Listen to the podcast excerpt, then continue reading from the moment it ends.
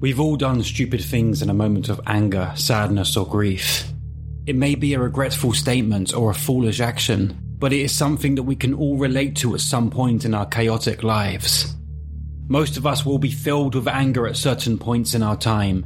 I myself have had issues of anger in the past due to certain mental health conditions that I have and still continue to work on. It is important for us to feel the emotions we feel and to let them out when we do. Yet, it is also important for us to control these emotions, to not explode and act out in regretful ways, although it is easy to see why so many of us fail to find that balance on certain occasions. There are times that things will happen that we cannot control outside of us, that will trigger something inside that we did not know lurked beneath the surface. Some things push certain people too far, taking them that extra step over the edge in one way or another. But what if those actions we took in a heated moment would take us so far that they would haunt us for all eternity? My name is Luke Mordue, and this urban legend is the Weeping Woman.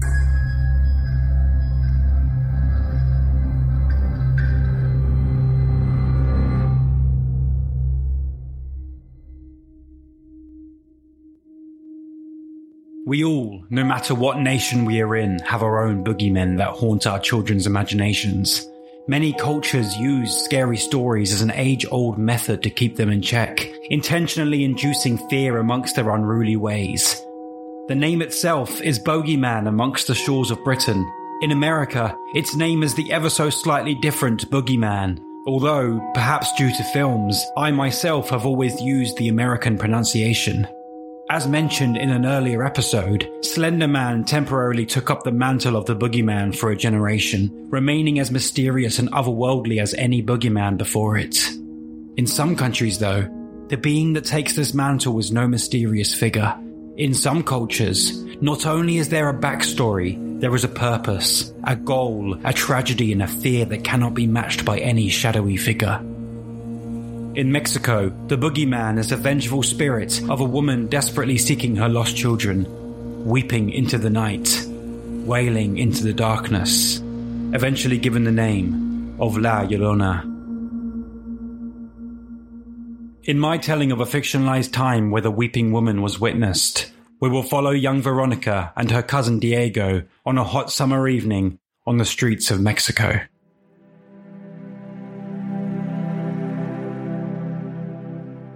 It had been years since Veronica's parents had moved from Mexico to the United States of America in the hopes of creating a good life for their young daughter. They lived in a typical home, making reasonable money at the jobs they worked to ensure they could follow the so called American dream.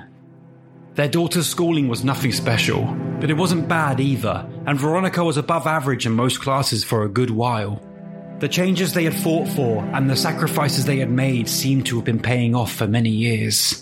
That was, at least, until Veronica turned 13. They knew realistically this wasn't the case, although it seemed almost as if she had changed overnight, now seeing herself as an adult instead of a child in her teenage years. Her attitude towards them, towards life, towards school, and more had seemed to take a complete U turn. There was a new group of girls she'd begun to hang around with inside and outside of school, who her father had blamed for the changes. Her mother, on the other hand, saw it as one of many factors, noticing the change was far more than what they could bring. By the end of the school year, they weren't sure on what to do with her. Her attendance at school had gotten worse, and her detentions had grown more consistent. They knew something had to change before they went back to school from the summer break. This something has to be done became it's time to do something the night her father found his young daughter drunk in a field a few blocks from the house on one Saturday night. It was by the following Wednesday that Veronica was arriving at the front door of her Uncle Hector's home down in Mexico. He was her father's oldest brother, the strictest, scariest, and firmest of all of his siblings. He had agreed to take her on for the summer, giving her chores to do, as well as keeping her in line with a few life lessons. At first, she fought back, trying her luck as much as she could against her uncle that she barely knew. But fairly quickly, she began to realize that she would need to play ball to have the remnants of a happy life here. It wasn't all bad.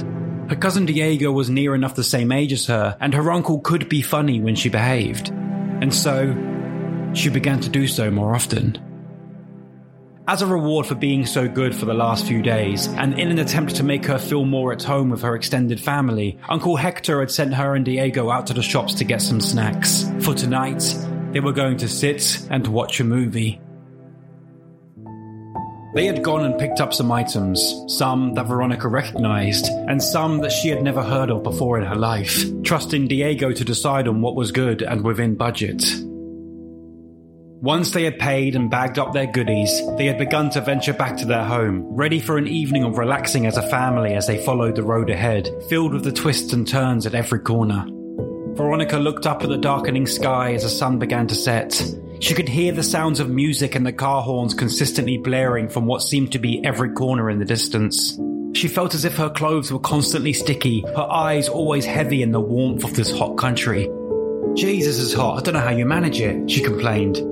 Diego sniggered under his breath, replying, You get used to it. Yeah? When? She hit back with a smile. I've been here over a week and I'm as sticky as I was the day I got here. Diego laughed. She wasn't sure why, but he always seemed to find her complaints amusing, as if she was the funniest person he knew. She didn't mind this. In fact, it was nice for her to bring a smile to someone's face again, as for so long she had brought nothing but trouble to her parents. She looked across the road and watched two men as they strolled down the street together in deep conversation, whilst one kicked every puddle he passed like a toddler. It had rained all day, only stopping about half an hour earlier, just in time for them to go to the shops, and this had surprised her a great deal. She knew realistically the rain, of course, fell in Mexico, and yet she had never seen it happen in the film and TV shows she would watch. Rain was simply not something she associated with the country by any stretch of the imagination. That was one thing she loved about this place the surprises it brought. Each building, every smell, all of the sounds brought their own unique perspective to her senses. Things that she had never witnessed before as she darted her eyes around the street to take it all in. But it was during this that Veronica witnessed something that seemed out of place, even in this exciting part of the world. As they had walked past one of the long alleyways to her left, shadowed by the buildings around it in the sunset, she could have sworn she had just seen a woman standing by herself, wearing a long white dress, crying into the darkness.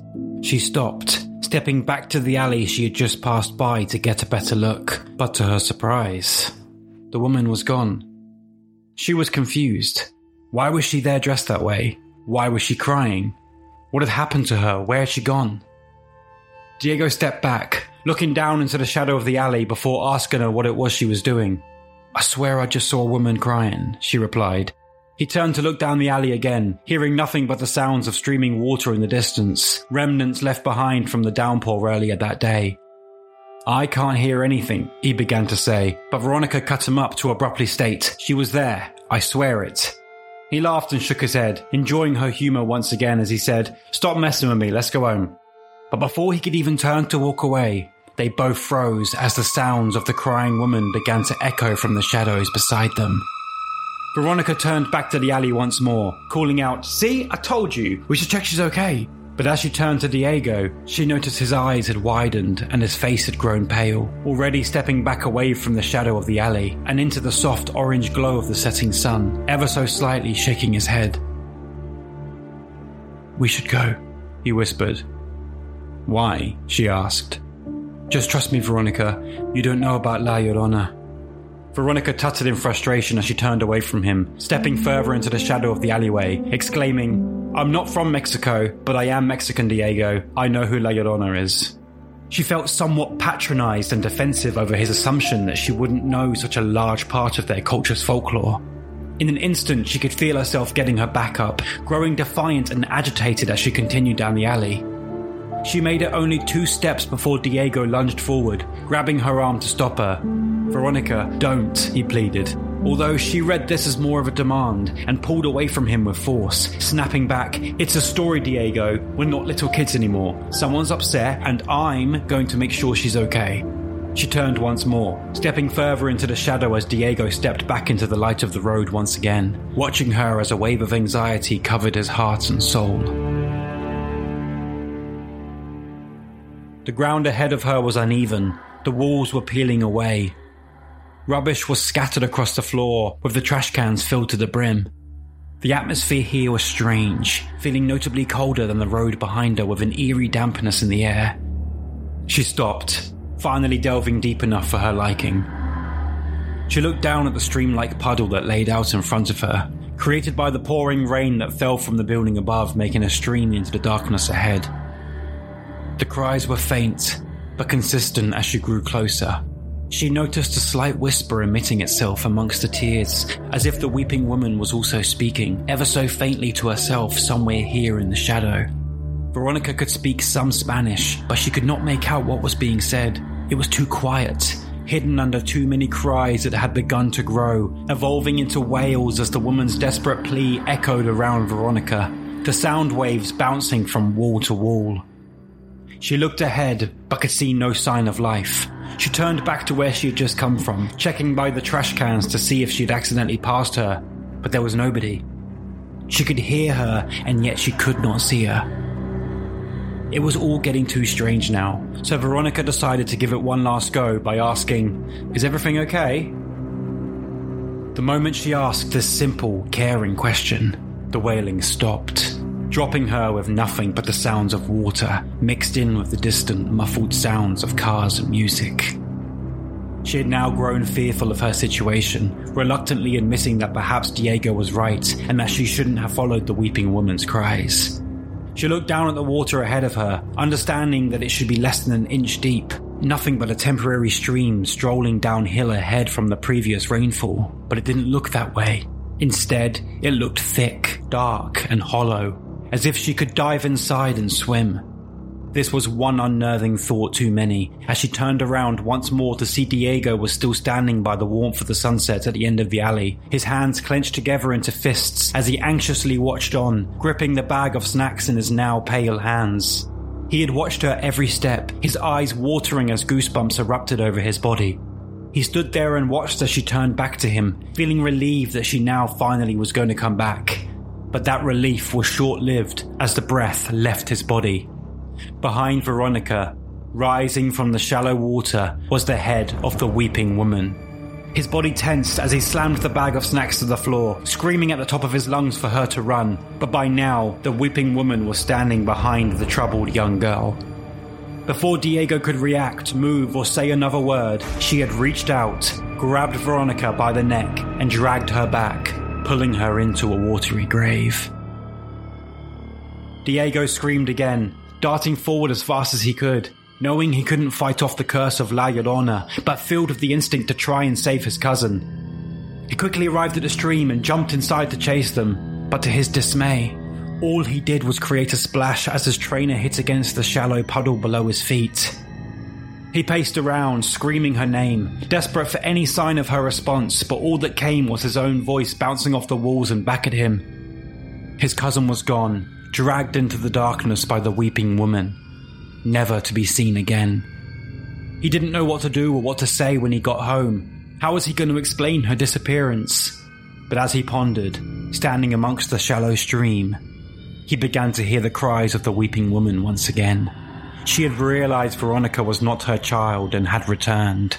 Diego was not going to make the same mistake his cousin had, and he instantly turned, darting up the alleyway and into the safety of the street, where he would continue to run, crying and wailing just as she had done so before him, screaming, She is real. She is here.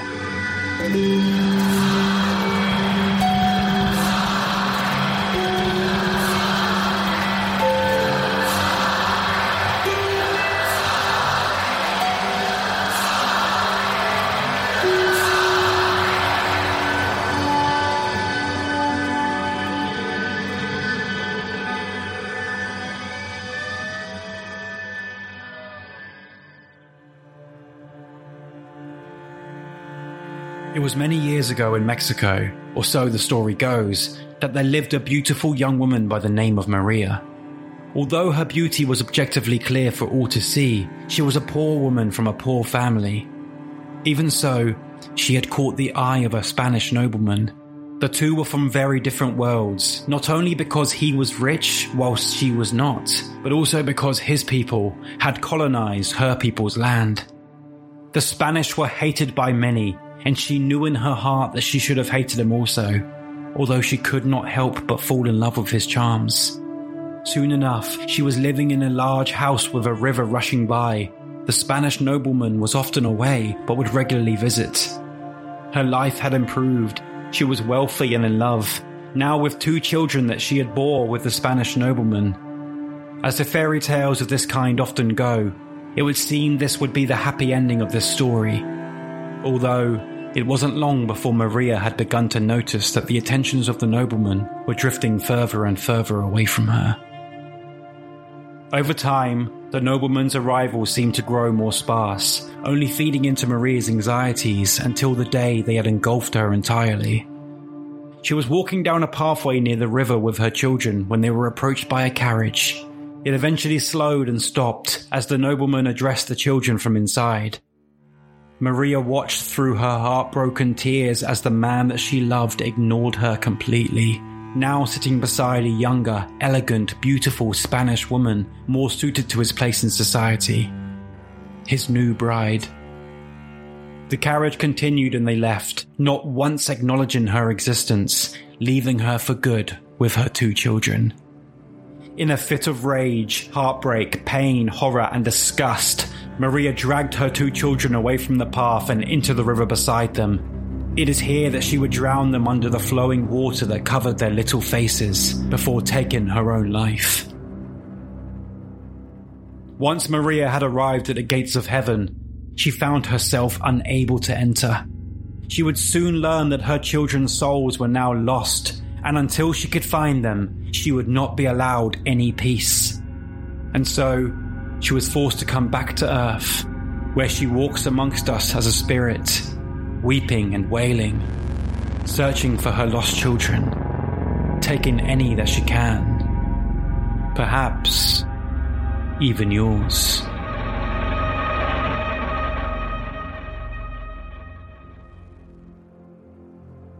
The tales of Maria vary, but the points remain almost consistently the same.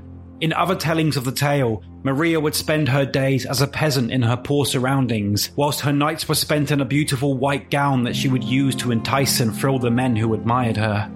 In this variation, she already had two children at home, making it difficult for her to spend the evenings reveling in the attention that she had grown so fond of.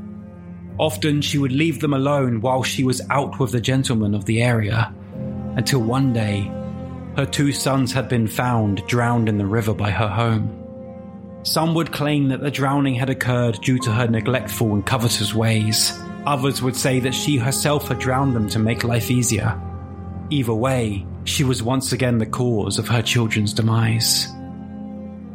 Most variations tell the story of the nobleman and the heartbreak Maria had felt, although the manner in which the murders occurred are known to change ever so slightly, perhaps in a way to soften the blow of the murderer's intentions, allowing us to sympathize with her pain a little bit more. In versions like these, after the carriage of the nobleman and his new love leave Maria and her children on the pathway, she drags them to the river and throws them inside. Only now, she instantly realizes what temporary insanity had taken hold of her, and she heads into the current of the water to retrieve them in a horrified panic.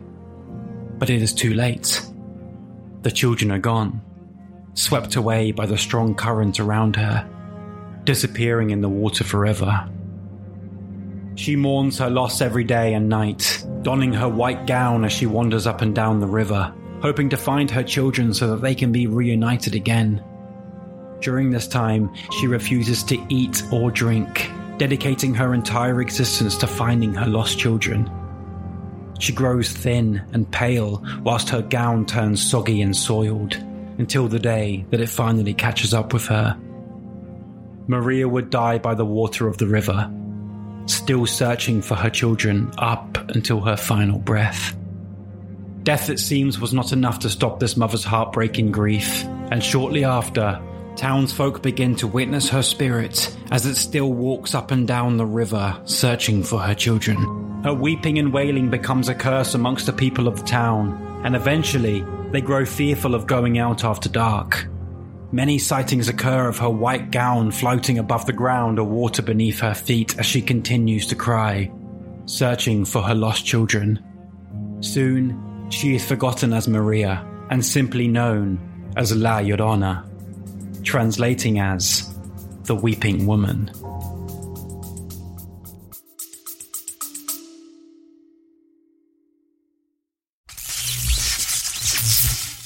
Think I hacked in. We're on the air? Shh, security's outside. But how's my hair? It's a radio station. Psst. Psst. You guys hear about the Beyond the Shadows podcast with Ryan and Scott? You guys into paranormal? What about true crime? How about UFOs and cryptids? We also have mad hauntings. We got security. No, we don't. We're not big enough to need it yet. No, we got security. Hey, what are you guys doing? Get out of here! Listen to the Beyond the Shadows podcast. Beyond the Totally Shadows! worth it.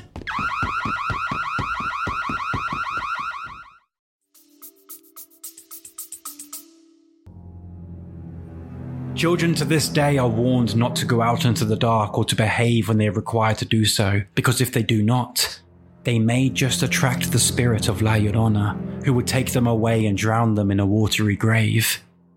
Her cruelty varies depending on what version of the tale you are hearing and by whom is telling the story.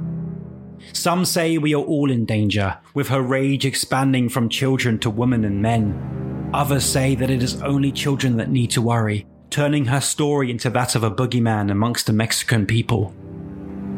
She has become a warning to many over the years, not only being a boogeyman for the children, but also a warning to straying fathers, as well as a narrative of caution to neglectful mothers.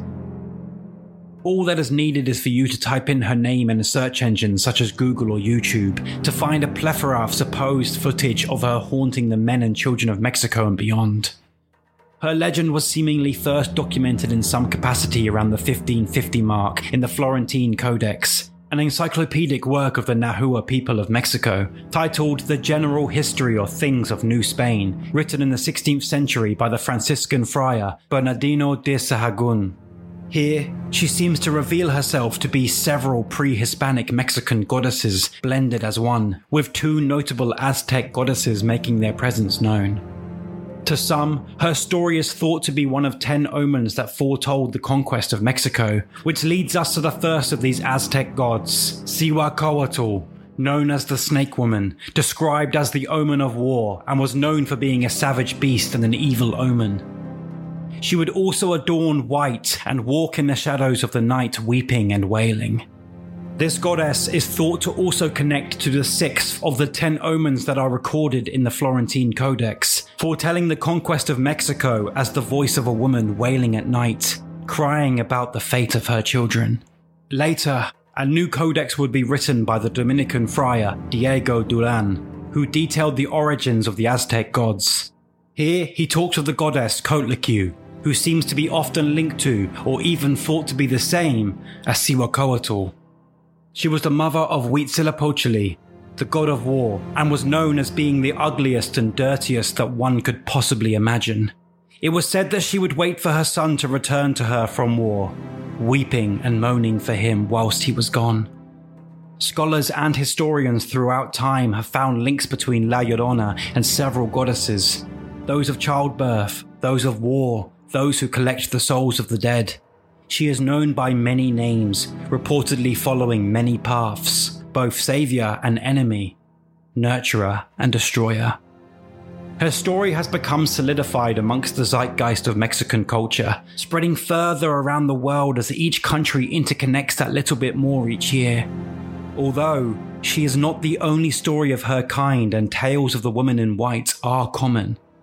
The ancient Greeks had a tale that was notably similar in design within the story of Medea, the woman who killed her children as an act of revenge against her lover who had abandoned them. The ancient Greeks also had the tale of the demigoddess Lamia, in which Hera, Zeus's wife, learned of an affair between Lamia and Zeus, killing all of their children, and in her anger, Lamia decides to kill other women's children in return.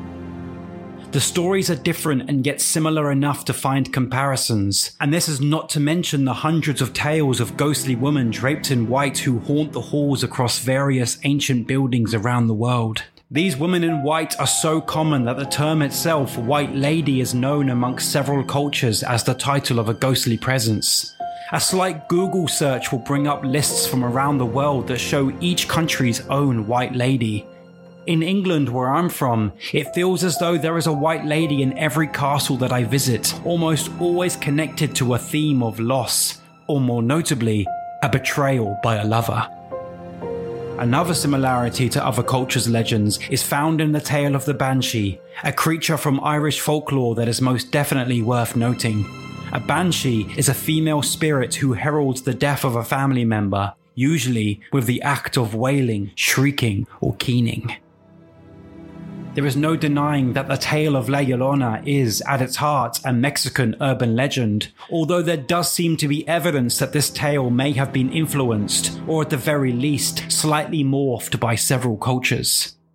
Camilla Townsend presented evidence deconstructed by indigenous sources, particularly the Florentine Codex, about how the post conquest elite combined Christian and indigenous ideas to explain the conquest that had occurred, and, almost inevitably, beliefs and tales mixed and merged, forming the idea that perhaps La Llorona was a combination of both indigenous and European legends, taking the White Lady overseas to the new land. Although, with this legend, there is no definitive answer to where it originated or what its underlying meaning, if anything, even is. La Llorona remains a divisive character. To most, she is the boogeyman. To some, she is a banshee like figure. To others, she is a traitor to her people. She is a victim and a monster, a mother and a murderer, a beauty queen and a fright. The layers of her story and the variations in their purpose are the reason that the spirit has remained walking the streets of Mexico for so many years, morphing and changing as urban legends usually do, becoming so many different things to so many different people.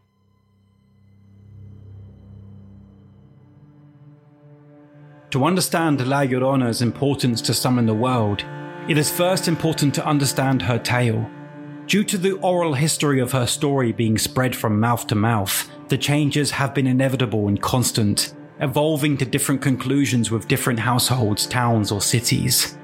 Although much of the tale remains consistent across the board, it is the agenda and purpose of the story, as well as the intention of her spirit, that varies, allowing her to now become a spirit that transcends time, cultures, and countries.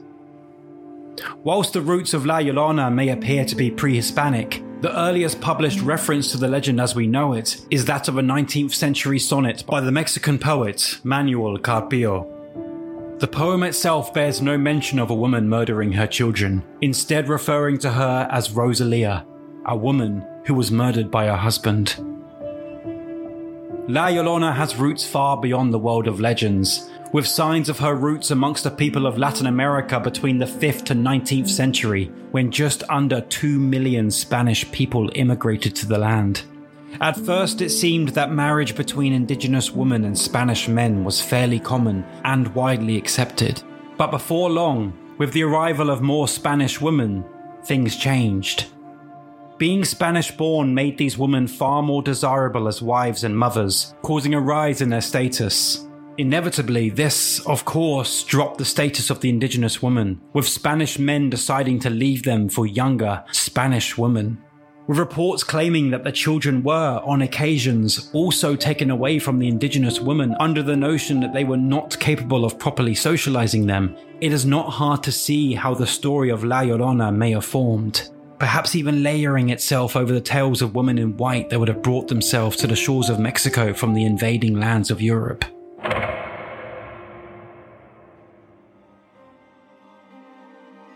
A connection made between the legend and our world history is that of La Malinche, a Nahua woman who served as a translator and concubine for Hernan Cortes, the Spanish man who led the expedition that caused the fall of the Aztec Empire.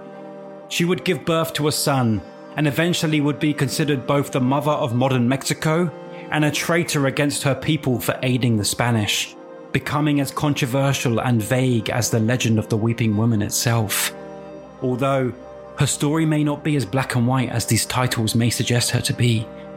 She was an indigenous woman who was enslaved and sold to Cortez, where she would be raped and seemingly forced to stand by his side. Her will to stay alive kept her going through the brutal conditions that she was dealt, doing what she must to survive. To many amongst history, she would become and remain the betrayer of her people, and her tale would be told in parallel to those of Eve and the original sin.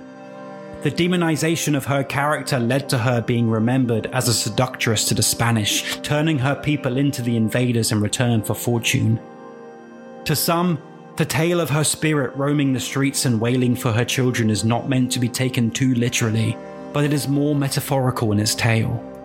This story places La Malinche as La Llorona, weeping over the loss of the indigenous people, known in this tale as her children.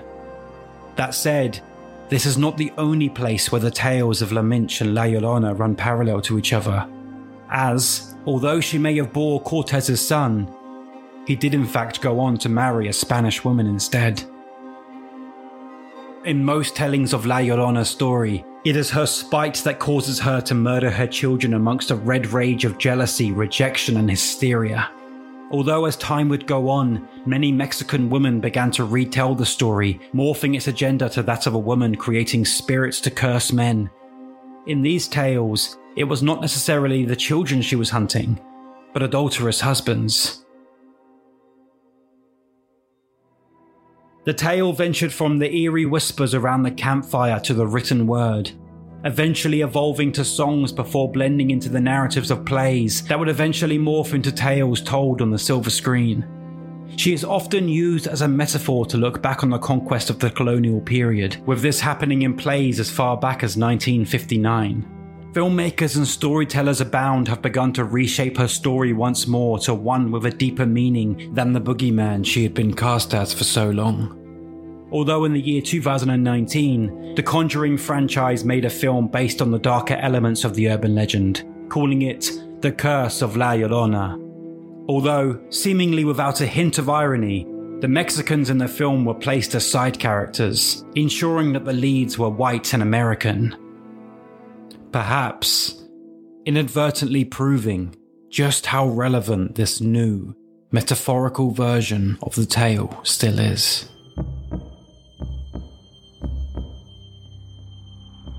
Urban Legends is written and produced by Luke Mordue. Research by Victoria Lebrec, in association with Mordue Pictures. Original score by Billy Jupp with additional sounds from Storyblocks.com. If you like what you've heard and want to hear more, make sure to click subscribe on your chosen podcast provider and delve into the mysteries of our previous and future episodes. If that's not enough for you, then join us on Patreon for hidden episodes, extra content, and a chance to vote on what legends we cover.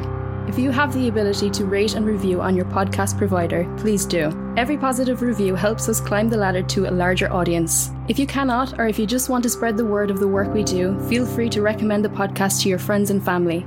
The more we grow, the more legends we can dissect. To find out more, visit lrmordue.com forward slash podcast. Follow us on Twitter at UL Podcast, on Instagram at urbanlegends.podcast, or on Facebook by simply searching Urban Legends Podcast.